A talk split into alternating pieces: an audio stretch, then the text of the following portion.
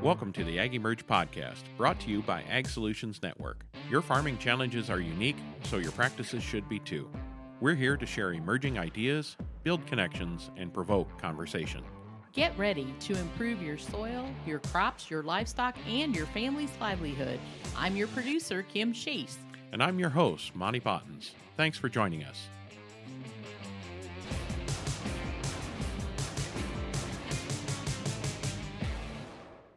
Thank you so much for joining us. It's a true honor to get to speak with Dr. Don Huber, Professor Emeritus of Plant Pathology at Purdue University.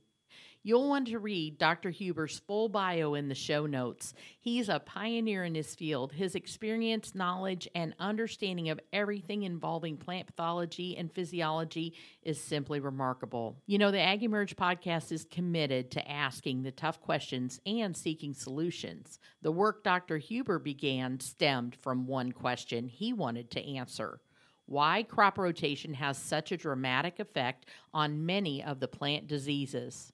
That one question led to over 55 years of research into the study of soil, microbial ecology, microbial interactions, parasite relationships, and nutrient disease relationships. In 1997 and again in 2001, Monty heard Dr. Huber speak on topics including glyphosate, which spurred Monty on to eliminate glyphosate from his own farm. There's a lot of ground to cover in this conversation, so let's jump right in. Well, welcome to this edition of the Ag Emerge podcast. I'm truly honored uh, to be joined by Dr. Don Huber. I've known Don since 1997 and of the work that he's done pioneering many different things in plant uh, um, physiology and uh, uh those kind of things. And I, am just so excited to have him here today. Welcome, Don. Well, thanks for the opportunity it's an honor for me also. Well, I, I remember hearing you talk in 1997, and there was just a little bit of a hint towards a, a glyphosate type of uh, uh, could be some challenges. And then uh, I remember repeat again in 2001 that uh, um, the alarm bells uh, need to be need to be rung, and uh, just uh, because of, of your work, uh, we've eliminated glyphosate from our own farm here in Illinois. And being a no tiller and having no glyphosate, those two words don't typically go in the same sentence, but that's partly your fault. Well, congratulations.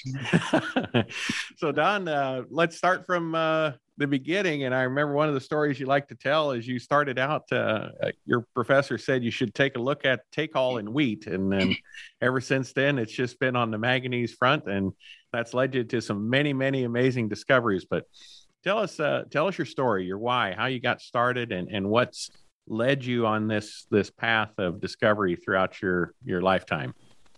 Well, I grew up on a dairy farm, and uh, when I went to college, I studied uh, vocational agriculture. I had hoped to get back to the farm at some point in time, but uh, vocational ag was going to be a stepping stone to that. I got uh, involved in a student job trying to get through college. It, was a little better than digging graves, and people weren't dying fast enough to keep me in school. So uh, uh, got a job in the plant pathology department. That was a tremendous opportunity, and Dr. Art Finley uh, kind of took me under his wing and said, We'd like you to go on for a master's degree." And I uh, told him I'd like to do that. Had to get a waiver from the Army for reporting for active duty for a year and a half to to do that, which they granted. And he asked me uh, what I'd really like to study, and I said, "Well, I'd really like to find out why crop rotation has such a dramatic effect on many of the plant diseases. And so, from trying to answer that question, uh, uh, what 55 years ago or so, uh, turned turned out to be a, a study of soil microecology and microbial interactions, host parasite relationships, and nutrient disease relationships, all of that, all kind of coming under uh, uh, to answer that question or to understand how we could utilize the benefits of some of those programs. And of course, we see how cover cropping and everything all fits into the program. Uh, so, nutrition and disease has become uh, kind of the, the basis of a lot of my studies. And then uh, I seem to always get off on a lot of tangents, but they're uh, sometimes even a little more more exciting than the, the basic program, but all contributing to it. And glyphosate was one of those that uh, I thought uh, we'd use 15 years to of fairly intense and systematic study to understand the take-all disease of wheat and the ecology of, of the organisms and the uh, system there because that organism, the take-all fungus, Gaeumannomyces graminis, is uh, pretty much uh, indigenous to all soils throughout the world, and uh, yet you have severe disease and almost no disease, depending on the ecology, even though the pathogen is present. So that uh, uh, when we had developed that. Uh, we were trying to look at all the systems that were involved, all the conditions that were involved with that disease. And in that 15 year period, we gave them all a test trying to find the common denominator. Well, it turns out that the common denominator is manganese, both from a virulent standpoint for the pathogen being able to immobilize it and induce essentially uh, uh, an AIDS like condition in that localized area where you shut down the plant's and defense mechanism by oxidizing manganese, or the pathogen does, to uh, uh, using that information then on making sure that there's a sufficiency for the plant to maintain its defense. Well, we had that pretty well worked out and uh, hadn't found any exceptions to it.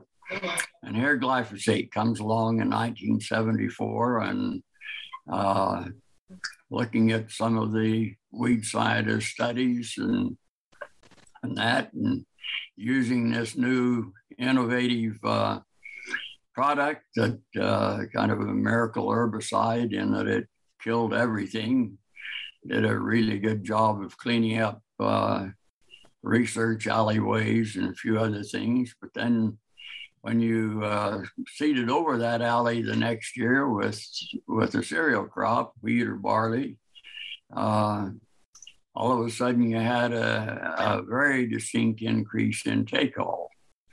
And so pursuing that from a curiosity standpoint, finding out what that interaction was, has led to another uh, 25 or 30 years of research uh, looking at the effect of ag chemicals on a lot of the soil environment, the soil uh, microecology that's involved as it relates both to soil structure and fertility as well as to uh, plant disease. And uh, so that's kind of uh, where we've gone with that uh, particular aspect and a lot of those principles that we've come to understand through that research are just as applicable to many other systems. So it all started with being curious, you know, and, and well, uh, follow on questions. Why is this happening? In fact, uh, the curiosity aspects sometimes have been more more fruitful than the things that I really focused on and uh, wrote grant proposals for and everything else. Uh, it was those little side effects that uh, you said, well, how come this is happening when everything else points in a different direction or in a one direction? And You say, well, how does this fit into the picture? Uh, and uh, that's that's kind of the way science works anyway. The real breakthroughs are the the little curiosity type projects that that you take on just to satisfy uh, the system to, to see how it fits rather than to really make a focus of it. see, on my farm, I call those mistakes, Don. You, learn more in your mistakes, at least, uh, or where something didn't happen exactly the way you think, and and uh, well, you just you you take that and you you learn from it. And I think it just it, I I think the best researcher also uh, researchers also have the dirtiest boots. Well, you uh, if you don't follow up on those mistakes, as you call them, or the side effects, uh, pretty soon you don't make much progress in science. When you start censoring and trying to to suppress rather than understand, we lose the whole focal point of, of progress. We're taking a short break to share that the Ag Emerge podcast is brought to you by the team at Ag Solutions Network. Rooted in innovation, ASN is committed to leaving the land better than we found it, not simply maintaining it. We're here to help you navigate the balancing act of productivity and building a legacy. From practices to products, ASN is more than a new jug. It's a new way of thinking. So don't be afraid to be different. Be afraid to be the same. Contact Ag Solutions Network today at asn.farm. And now back to our show. I think one of the the things that I saw that was a really dramatic representation of this, and, and it really boils down to the glyphosate effect in, in one slide is when you autoclave the soil and you, you show the glyphosate applied to a plant uh, with autoclave soil versus a plant without it, and then a plant that had just regular soil and, and had glyphosate, and where that enables the, the glyphosate maybe stunted the autoclaved or uh, soil, but it, it definitely died inside of the standard soil. So that shows that disease mechanism feedback loop. So the glyphosate really, if from my understanding, and, and please correct uh, uh, as appropriate, but the glyphosate itself is just disabling the plant's immune system or defense mechanisms, allowing pathogens within the soil then to attack, and, and that's the that's what kills the plant. Is that is that a fair way to say that, Don? Yeah, you really can't can't kill a plant with glyphosate in sterile soil. Doesn't matter whether it's autoclave soil or gamma radiated soil. Uh, it's those organisms that are responsible for the herbicidal activity. Glyphosate, like you say, gives it a bad case of AIDS uh, to shut down the defense mechanisms, the shikimate pathway, and several other pathways that are responsible for that uh, defense and resistance mechanism in the plant. So uh, it's a it's a multifaceted type of herbicidal mechanism. It's not just shutting down a primary mechanism. It's the shikimate pathway is secondary metabolism. And then because you're changing that plant's ability to resist um, pathogenic organisms, then we're also changing the suppression of those organism, organisms in the soil. So haven't you and others found that when glyphosate's applied that you'll get a tenfold increase of manganese oxidizing organisms, which makes manganese unavailable to the plant and, and is more susceptible to Fusarium phytophthora species? So we kind of inverse, we go from aerobic to anaerobic species switch when glyphosate's applied. Is that is that what's right? That's pretty not not all just anaerobic, anaerobic, but it's uh, you stimulate the pathogens, mm-hmm. and it's very toxic to the beneficial organisms. Glyphosate's a patented antibiotic. Mm-hmm. A lot of people don't recognize that, but uh, if you look at some of the studies on soil structure as it relates to glyphosate. You'll see that those organisms that are responsible for soil aggregation very sensitive to glyphosate, so that your water infiltration uh, is reduced. The soil structure overall, the oxygen relationships or gas exchange relationships in the soil are all impeded. It's uh, a unique chemical that that has um, multiple functions besides just the chelating of the minerals that it was initially patented to do. So, when you're talking on that um, selection of how long is that stimulatory effect to last in the soil? Uh, and I realize that'll vary by moisture status, heat, you know soil type and those kind of things, what would be kind of a range of that uh, stimulation of beneficial or killing of beneficial, stimulating pathogenic species within the soil?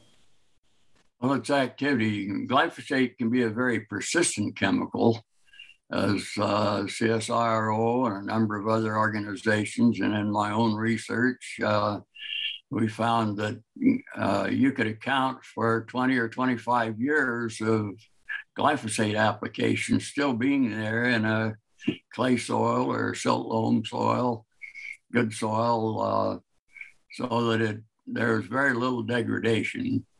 The problem with glyphosate is that it's a synthetic chemical, and the it's the carbon phosphate lyase bond that is missing or enzyme that's missing in most of these organisms because they haven't had an opportunity to really uh, do the mutations and that are required to bring about its full degradation.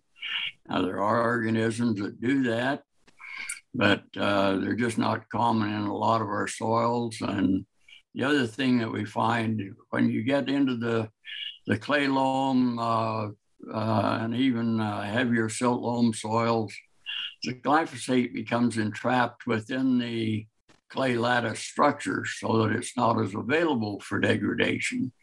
We'll see a lot of uh, breakdown to just AMPA. Hmm. Well, AMPA, from a biocidal standpoint, is one and a half times more toxic than the glyphosate to start with. That's just a simple uh, methyl decarboxylation usually, and and uh, it kind of stops there. And so uh, it can be very persistent. Uh, it may not be toxic as an herbicide or even as a, a biocide uh, once it's chelated or entrapped within the clay products. But uh, the desorption from the soil can, can be uh, observed after phosphate fertilizer applications and other, other uh, environmental changes so that what may not be toxic to a subsequent crop today, uh, maybe next year as you fertilize a little differently or have some changes in environment, you'll see that uh, the desorption of the glyphosate, releases a very toxic compound to non uh, glyphosate resistant materials or organisms there. I remember this research that uh, you and I think it was it um, Romheld and Bott were working on on the desorption of glyphosate, mm-hmm. and uh, that's that's rather interesting because, well, first off, manure that's used in organic situations comes from typically conventional farms. And the conventional farms will typically have some concentration of glyphosate within that manure. So there is there is a little bit of load of in the manure, and that'll vary depending on the on the foodstuffs of the animals. But the interesting part is, is we're applying so much manure in organic situations to get the nitrogen requirements that we need to grow a crop, that we're typically over applying phosphorus, which then at those high part per million levels in the soil, I believe you were showing that that causes more desorption or getting the glyphosate to unattach from these clay lattice layers and become in the soil solution to where it can affect uh, the growing crop or weeds in, in, in that uh, in that desorbed state. Is that is that the mechanism that's happening there? Is high amounts of phosphorus. The higher the amounts of phosphorus, the more release of glyphosate from the clay. Well, it's more. It's the phosphorus that that brings about that desorption. Uh, mm-hmm. The uh, the manures, I know uh, several studies that have looked at uh, the amount of glyphosate in various manures. If you're applying chicken manure or, or the uh, compost and whatnot, uh, you apply four or five ton of that per acre to get your nitrogen rates up and other mineral levels up. Uh, and you're getting very close to the herbicidal level that would be that would be applied if you're uh, just applying it directly as an herbicide. So there can be an, some effects there. Uh, one of the interesting effects that we've one of the tangents you might say that we got off onto was was high abortion miscarriage rates in horses and cattle and uh, pseudo pregnancies in pigs and that type of thing. Uh, initially it was observed primarily where they had used high rates of chicken manure for pastures. And uh, this was a little hard to understand why the what relationship the chicken manure would have until we also looked at the uh, amount of glyphosate that was in there and the effect of glyphosate then on on uh, fertility in the animal and also on retention of the pregnancy. So that uh, we could trace it directly back to that uh, chicken manure that had been applied, even though a lot of other factors were uh, confusing part of that early understanding, but that's really where it boiled down to was the uh, uptake and effect of the glyphosate on the uh, androgenic and estrogenic hormones and that which are at, at very low levels of intake, but having a very dramatic impact then on fertility and especially on miscarriage and uh, productivity from that standpoint. Uh, so it sounds like we need to start a list here, Dr. Huber. Um, so far, and we've just gotten started today, it has an effect on soil aggregate structure right? So uh, right. soil bulk density, the ability of soil hold a load to absorb nutrients, you know, the air porosity, which then would affect other beneficial microbes in the soil. So there's an effect on the soil. There's effect on um, uh, plants. They have to process it. They have to, you know, uh, mineral nutrient deficiencies associated there. We have long-term effects where it's staying in the soil in the clay lattice layers, 25 plus years, who knows? And we've got issues with um, abortions, um, getting pregnancy, endocrine disruption, those kind of things. So we're just off to a real, real uh, easy start here. Yeah, their uh, lawsuits uh, on cancer are uh, yep. Uh, pointing out uh, some of those factors. Actually, 32 of our major diseases that are many of them approaching epidemic or uh, status there are inflammatory bowel diseases, uh, mm-hmm. various cancers, and uh, autism. Those the blockage of of the uh, aromatic amino acid synthesis in the gut by uh, glyphosate is is a very critical factor for many of those diseases. So, mm-hmm. uh, cancer's gotten uh, kind of the publicity because of the the level of uh, awards that the juries are making, but we have many other health factors from a chronic standpoint that haven't been uh, entered into the legal realm yet, but probably will. I see Parkinson's now is is coming in primarily from uh, paraquat.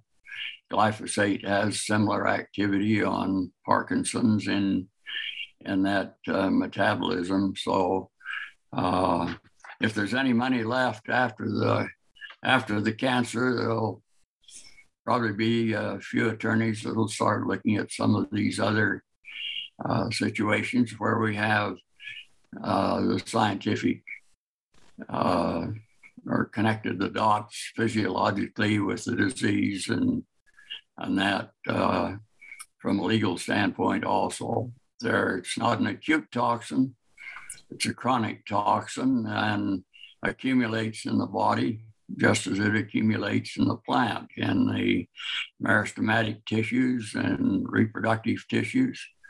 So uh, it can be around for a long time and its effects can be magnified with persistent use or consistent use. So let's say miraculously, Don, we stop all manufacture, distribution application of glyphosate today. So hmm. you wave the wand, it's done. We have atmospheric load of uh, glyphosate, which I remember you uh, sharing is like two parts per billion or parts per trillion. I, am sorry, I don't remember um, order of magnitude there. And then we have groundwater issues. Um, we have the soil issues, and we have accumulation within our own tissues and probably epigenetic effects to our offspring mm-hmm. and such. How how long does it take to, you know, uh, it's a very diverse, robust biological system here on planet Earth that has overcome many things in the past.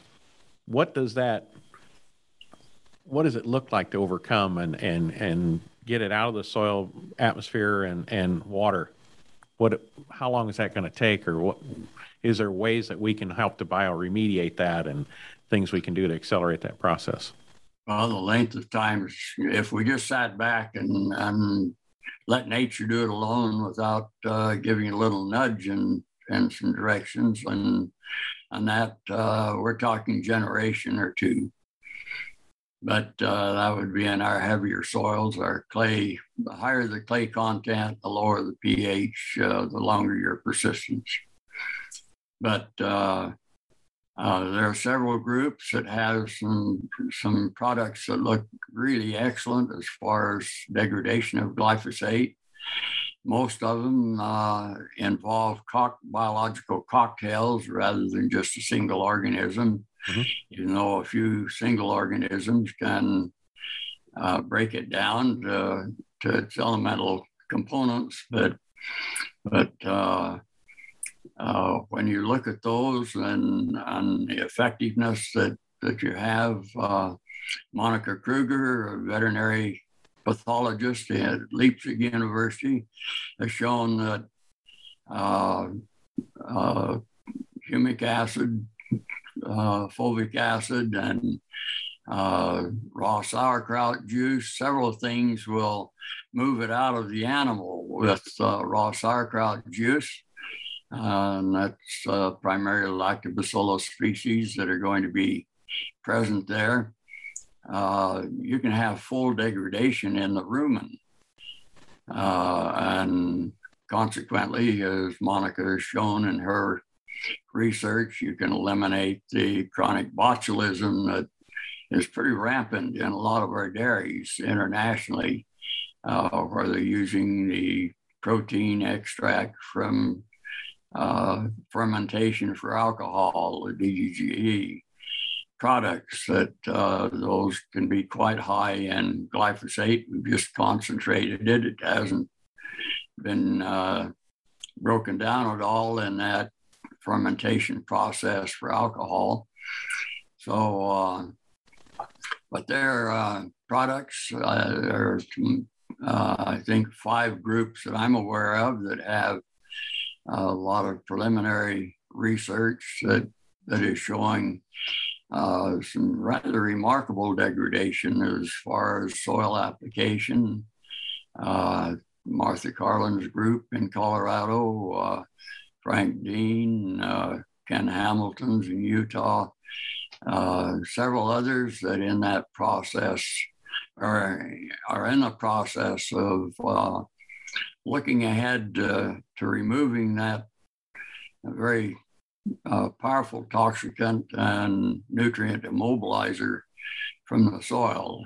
Uh, several of those in their field studies have shown pretty much full degradation, or at least getting it down below the detection level of uh, part per trillion uh, in six to nine months. So it's not something that can't be done. It's just something that we need to focus on, and uh, it doesn't do much good to clean it up one year and then dump it on there again the next year. And of course, there's we have more and more glyphosate resistant weeds for it's not just glyphosate we're dealing with we're dealing with uh, a series of of different chemicals that we need to consider in that that aspect also. But glyphosate's probably the most persistent uh, and also has the broadest scope of activity from uh, simple mineral chelation, immobilization to its antibiotic effects that then affect interact with uh, not just the minerals but also a lot of the other physiological processes that are involved in disease and and uh, overall health, plant health, environmental health, and animal and human health interactions. There is uh, uh, we tried to point out and focus on in the new book that's just been out on uh, uh, synthetic pesticide use in Africa to pull a lot of those interactions together and an understanding of what we're seeing relative to the cause and uh, relationships involved in that. So there is hope in in regards to um, uh, breaking it down in the soil, and and it is a complex process because, like you said, there's an intermediate step in the AMPA. So there's one one group of organisms to take it from glyphosate to AMPA, and another group, I think, from AMPA to the benign, you know, phosphorus and yeah. other carbon components. But then they require supporting communities around them because, like you said, they're not very prevalent in the soil. So it's, uh, you know, it's it's almost a commu- a two step and a communal requirement to make that happen. But also, and you have to feed them too. So my understanding, use of cover crops is is a great way to assist in the degradation too, as we're putting, you know, carbon into the soil to feed the organisms off of the cash crop cycle. But then, of course, what do we terminate the cover crops with? So oh, have to be well, have to be well, cognizant that we're not terminating. We, you know, we commonly shoot ourselves in the foot when we use glyphosate as a, as a terminator. Then then you undo what you've been trying to do to start with because of that antibiotic activity and yeah. its systemic nature.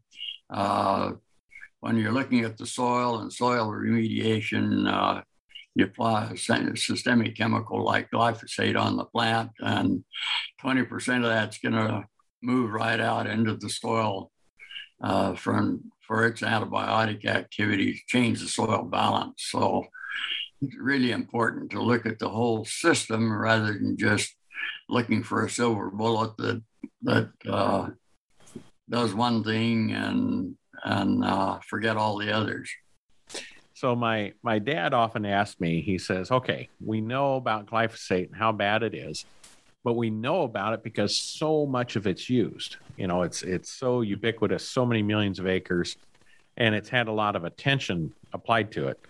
He says, "How do you know that what you're substituting in place of glyphosate isn't just as bad, if not worse?" So that's uh, if there's ever a person to ask, I've I've got him here on the podcast.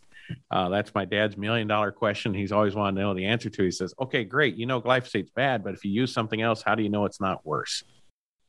Well, uh, you have you have to look at what the substitutes are. You look at the paraquat situation now, and of course we know that it has some acute toxicity, so it's usually handled a little more carefully than glyphosate, which was advertised as being non-toxic to everything, but uh, uh, the only thing that, that doesn't have the shikimate pathway are mammals.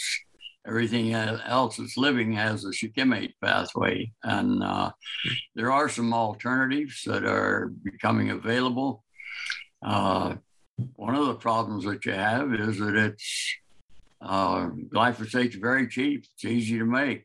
It's uh, uh, competitive with about 200 companies making glyphosate now, so that uh, there's a lot of competition there, and replacing it from an economic standpoint on on a broad acre basis is a little more difficult.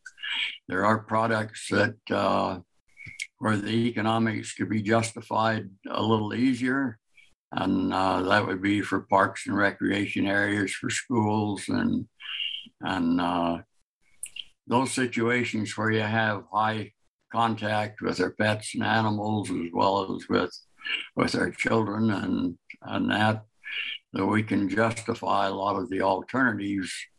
Fairly easily and and the economic difference isn't as great as as it used to be i had uh, uh, uh, some interactions looking at some of these materials and there are five or six competitive materials that are non-toxic and quite effective. Uh, Contact Organics, new one that was just registered, is one that's very impressive. Uh, they do require, uh, I think most of the alternatives require uh, uh, a little more water and a little better contact on the plant. Glyphosate's been been a great tool for us because it's systemic. You mm-hmm. squirt it and get it on the plant, and it distributes itself throughout the plant. It it moves right down to the roots as you read on the bottle. It'll uh, say Roundup kills the roots, and and that was certainly a very important tool for us from uh, an herbicide standpoint or weed control standpoint. I uh, don't know of uh, anyone that doesn't uh, recognize that weeds are a competitor and a challenge for us from a production standpoint. But sometimes we tie our hands behind our back, or at least one arm, uh, and say, we're only going to do it this way. We've got a number of tools for weed control. And uh, if we eliminate tillage, eliminate uh, several of the other common ways, it doesn't mean that if we say, well, tillage, I remember uh, Anne Vidaver at University of Nebraska being asked uh, at a meeting, well, how do we get rid of lamb's quarter, or not lamb's quarter, but uh, mare's tail? uh, that's becoming a real serious problem for us uh, in our no-till production systems. And uh, uh, and said, "Well, have you ever heard of the plow?" And everything went silent for a little while. the uh, emphasis has been on no-till, but when we talk about tillage, it doesn't mean that you have to beat the soil to death, but and it doesn't have to be continuous. But we have soils that aren't erosive uh, or, very limited erosion. We can use some other techniques for that. Mm-hmm. Doesn't mean we have to throw out the whole thing. Certainly, uh, no-till's been a real tool for us. Uh, cover cropping in a no-till situation becomes uh, a very important weed control tool. Just nutrition becomes uh, uh, important in that. If, if you get uh, McCaman's book on why weeds grow, he has all of those tables just showing uh, uh, you find the weeds where you have nutrient and certain nutrient deficiencies, especially calcium, uh, potassium, some of the other nutrients that are very common because it gives the weeds which have quite often a deeper root system and better absorptive capacity, uh, competitive advantage over a lot of our crops. So we need to look at the overall toolbox and not just say, yeah, I, I'm going to just focus on one thing and and that's going to fit all of my uh, situations. But uh, if you're in a monocrop culture, as many of our uh, soils are in the Midwest now. It's corn or soybeans or corn and soybeans in rotation. It's uh, uh, we need to, to say, well, maybe we need to look at uh, once in a while use some of these other tools that, that we can use and and not uh, just say, well, the religion says that there's uh, no tolerance for any of this other, but uh, maybe once in a while we need to uh, uh, remember how we used to do it and do that incorporation, that merging of the systems rather than uh, being so limited. Uh, that's one of the things in organic that becomes more difficult for you because some of those rules and regulations aren't uh, necessarily scientifically based, but more to uh, uh, minimize the competition that it might otherwise be from a conventional standpoint. And so we need need to continuously evaluate uh, what these factors are and how they work, how what what's the ecology, how are we managing that ecology when we farm and uh, look at the alternatives as they uh, exist there. So you mentioned some others that are out there on chemistries, just to kind of kind of get your rundown of other chemistries we should be aware of that are problematic that maybe haven't gotten the the same amount of attention yet. One of those you did mention was paraquat. I would assume that's paraquat would be one. Uh, glufosinate, another one. ammonium, that'd be one. So that's uh, ignite, rely, liberty. Uh, what's um, another? Is, is atrazine on your list? Uh, atrazine is fairly limited in its uh, chelating ability. All of our herbicides are mineral chelators. That's how they work. We may call them ALS inhibitors or photosynthetic inhibitors or shikimate inhibitors or whatnot, but they do that by chelating or by immobilizing a specific nutrient. 2,4-D, for instance, copper chelator, uh, Puma, Puma Gold, uh, Tordon, all copper chelators. Well, if uh, if you don't recognize that that that mineral, essential mineral, for uh, from a physiologic standpoint, is going to be reduced in its availability to the crop, and compensate for that, you're going you can have uh, less production and less quality in your production just because of that mineral deficiency that's induced by the herbicide you know, uh, Ieuan Evans uh, would point out to his growers in Alberta and the prairies, low copper uh, prairie soils in Canada and northern tier of the states that said if you're going to use Puma or Puma Gold or those copper chelating herbicides on these low copper soils, make sure that you get out there with some blue vitriol or copper sulfate every four or five years to get that availability in the soil, or else you're going to have a lot of ergot and a lot of uh, male sterility that induces the conditions for that ergot in your grain. Uh, we haven't recognized that function with most of our herbicides, but certainly with glyphosate, when you see the flashing, uh, after application, that's because you've immobilized magnesium and manganese and iron and, and copper and zinc and all of your cations. Uh, and a study that was done on sugar cane within six hours after glyphosate's applied to that 10 or 12 foot high sugar cane stalk, you have more than 100 times more glyphosate in the the stalk tissue then uh, would be required to immobilize all of the unbound cations in that plant. So within that six hour period of time, you have a 90% reduction in uh, manganese and iron. you have about a, excuse me, 35% reduction in zinc. those are all critical elements for, from a physiologic standpoint, from a uh, disease resistance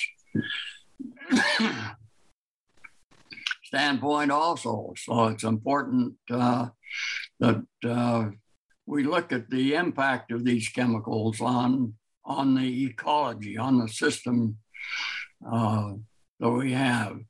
The broader the chelating ability of the herbicide, and that's why we mentioned glufosinate and paraquat, glyphosate, some of those that have multiple minerals that uh, are immobilized in the plant and in the soil.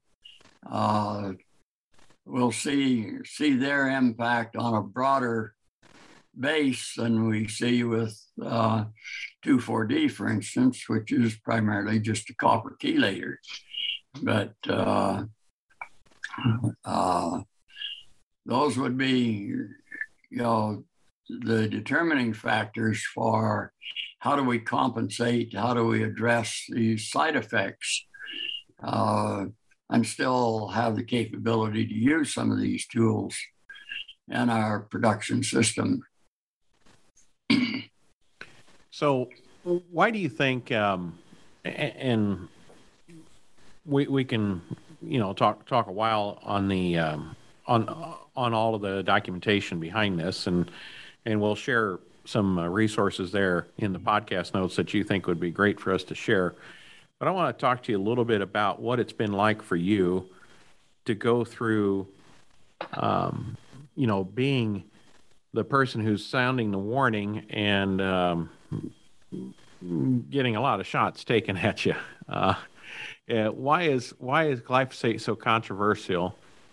Uh, would be one, and and and then why have why do you think people have been so um, adamantly opposed to to some of the things that you've been trying to warn people of? Well, you follow the money, for one thing. It's been a powerful tool for us eh, from a production standpoint because it's uh, after it went off patent, it became very cheap. It does the job that it was designed to do or that it was patented to do from an herbicidal standpoint. It's uh, so you're touching some some big pocketbooks. Uh, you're talking billions of dollars uh, invested in the chemical and also in its use. Uh, half a billion pounds per year are applied in the U.S. alone. You have it not just in you know, only half of that's in agriculture. The other half's in forestry and uh, parks and recreation, utility right of way, rights of way. So uh, it has some a lot of players that are involved that would be impacted directly if if it should be banned or restricted or limited in those capacities. I notice Bayer is limiting it to uh, non-residential sales uh, next year, but uh, it, you follow the dollars and, and you see uh, what happens.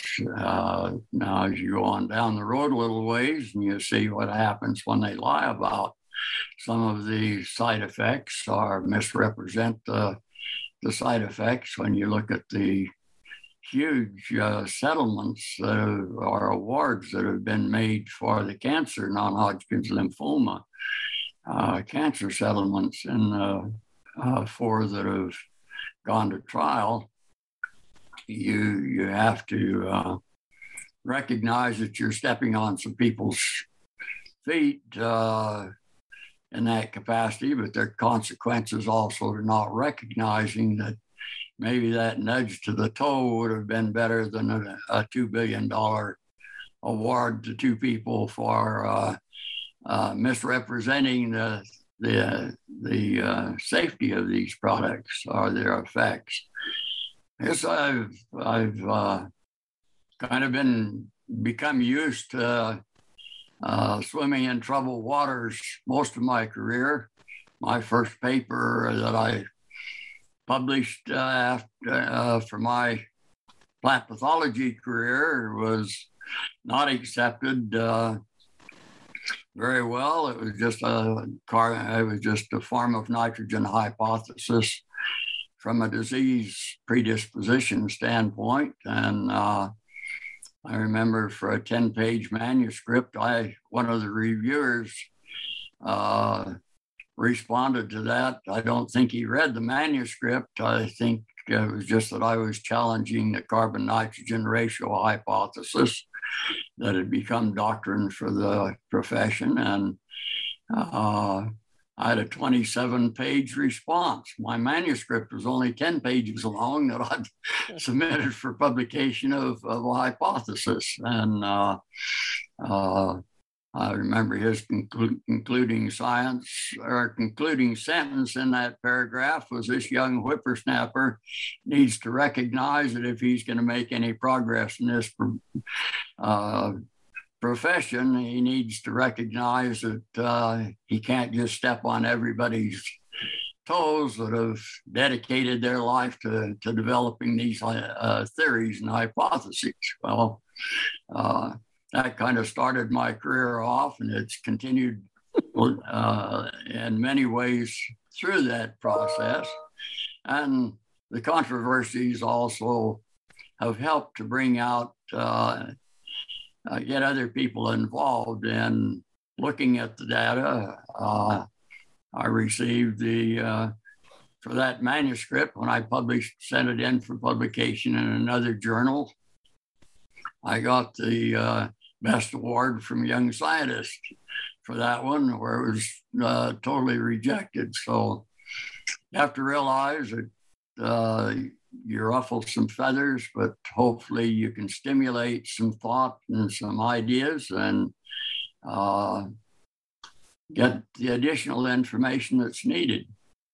Uh, and some verification of, of that. Certainly, without verification, uh, it's just an opinion or an idea that's out there. It doesn't matter how much what your statistics show. Uh, it's not accepted until it's verified and replicated. And uh, so I've welcomed that opportunity. And a lot of that controversy brings that replication and verification to, to the front.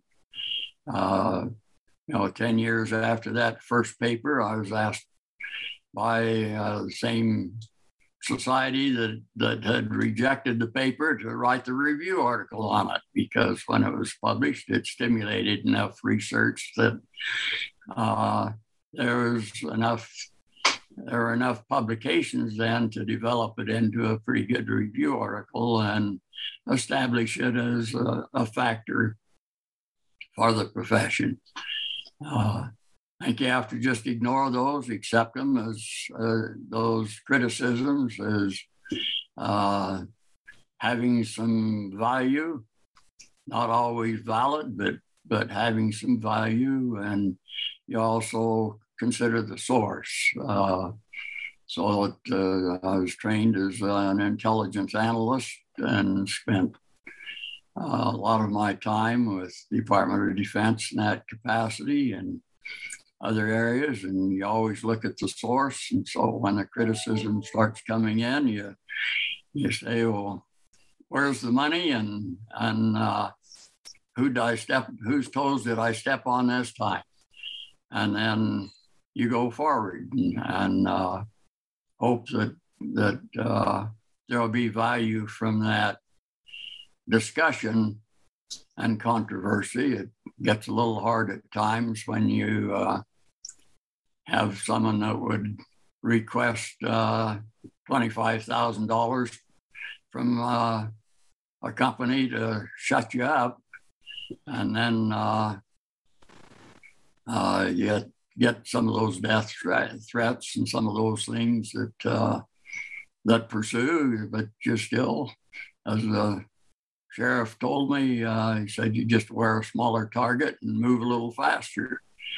I'll find uh, uh, sometimes you can do that. Sometimes it doesn't work quite so well I'm, uh, on it. But I've had an exciting career, one that uh, I still pursue. I feel privileged to still be able to discuss some of these things with you.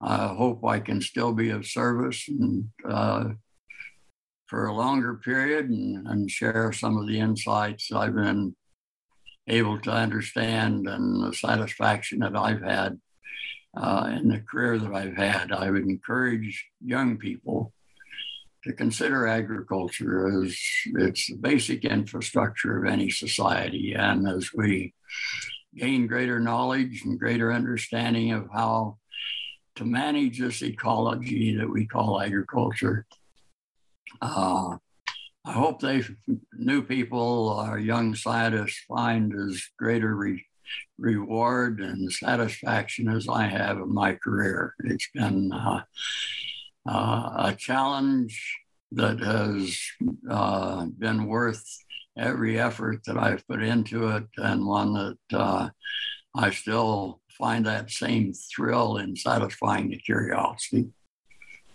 I'm so thankful that when you were that young student, you had that experience.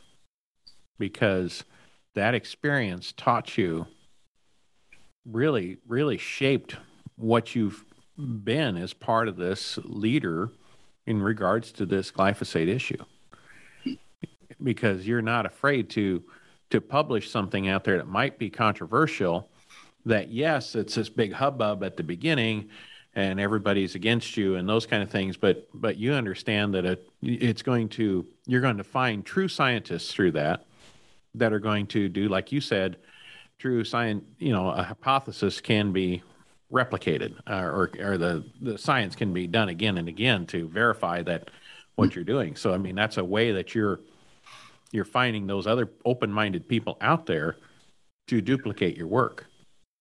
Had had you not had that first experience well, that first experience with that rejection of that paper, I was afraid my promotion and my salary was going to be impacted. Uh, at the time, you know, we had a publish and perish type of uh, a philosophy, and and uh, I was afraid that that might do me. Uh, and yet, I've appreciated that experience many times, like you say, uh, especially in reviewing others' papers. And I get a lot of papers to review. I uh, wear out a lot of a lot of pencils or track changes process, not to be hypercritical, but to hopefully uh, make that individual look better. And uh, I submit those those as suggestions uh, for them to consider. And when I review an article, not as uh,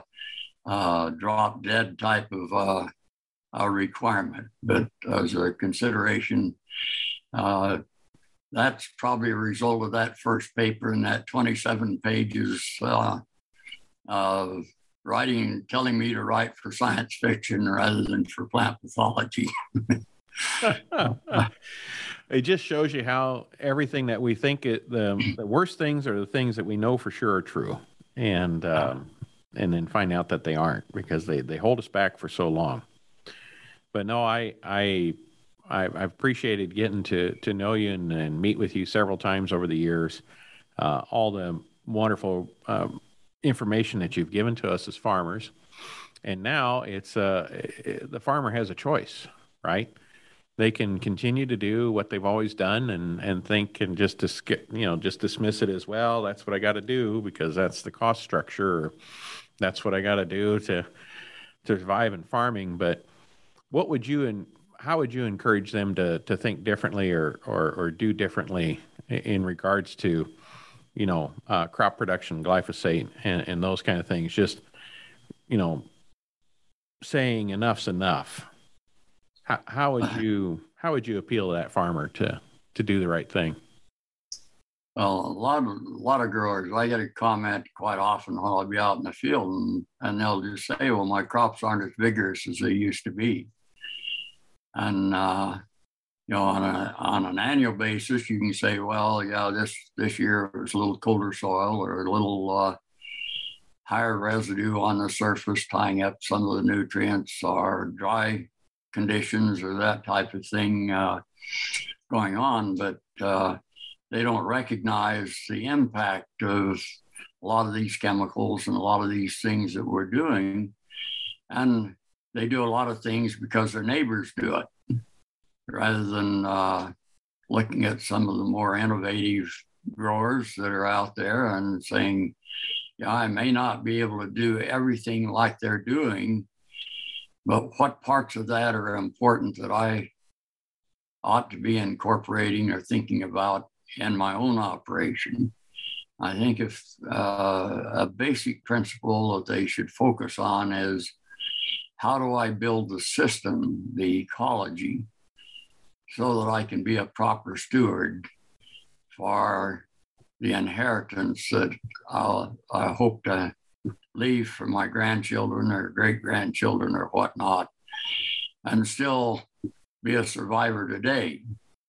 And I think as, as we look at those things, we've forgotten a lot of the tools that used to be in a standard toolbox because we've just focused in one or two areas and not realized that yeah there are a lot of alternatives that we could use. We, we could uh, do a little subsoiling uh, every three or four years five years uh, get a little distribution. We don't have to to do everything in to the full extent, but we can uh, change the mix of our cover crop uh, program so that uh, we have both those manganese reducers or oxidizers, the environment to tolerate those, to get those ecological niches established without uh, feeling that we have to have the whole system change and just doing one thing or two things, but we can have them intermixing. And, and that's what the ecology is. It's really a very dynamic system of, of interactions, chemistry wise, biologically, and, and uh, crop wise, that uh, all comes together. And it's not all just, just one pathway, it's really that integrated uh, system that gives us the end product that we're looking for in the both the abundance of of product, but also especially the nutritional quality and other quality factors that make the crop really usable and enjoyable from a societal standpoint.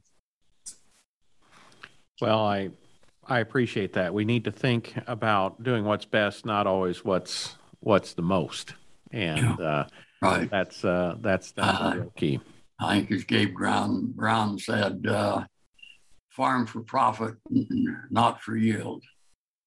And you have to have a little of both in that uh, process. But Yep. And I think if you get enough people uh, doing that, um, it'll become more accepted to do it too. So, Yeah. no, we we've come a long way. We've integrated livestock. We're got small grains. We've got uh, cover crops for grazing. Uh, a lot of things, and it, it's making a difference. And it's amazing to see what you can grow with less inputs and and still do a high quality job. So. I appreciate your your leadership, your your coaching through the years, and and really bringing all of the unintended consequences of different approaches to farming to to our knowledge.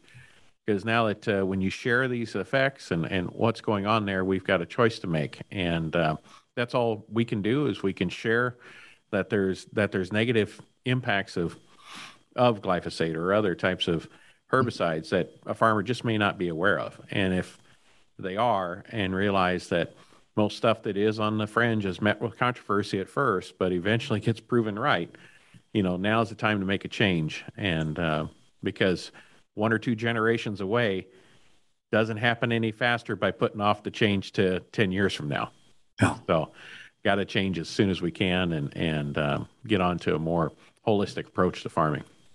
So, well, thanks for sharing. Thanks for this opportunity. It was great Uh, to have you here, Dr. Huber, and uh, great to see you again. Well, many thanks. I hope you gleaned some great pieces of information in this conversation between Monty and Dr. Huber. There's so much we continue to learn about functioning soils and their systems and processes. And as always, if you'd like to learn more about what we're doing to help growers implement soil health practices, check out our website at asn.farm. And there you can click on links to follow us on Facebook, Twitter, Instagram, and LinkedIn. There's a lot of great things happening and always something to learn. Thanks for listening.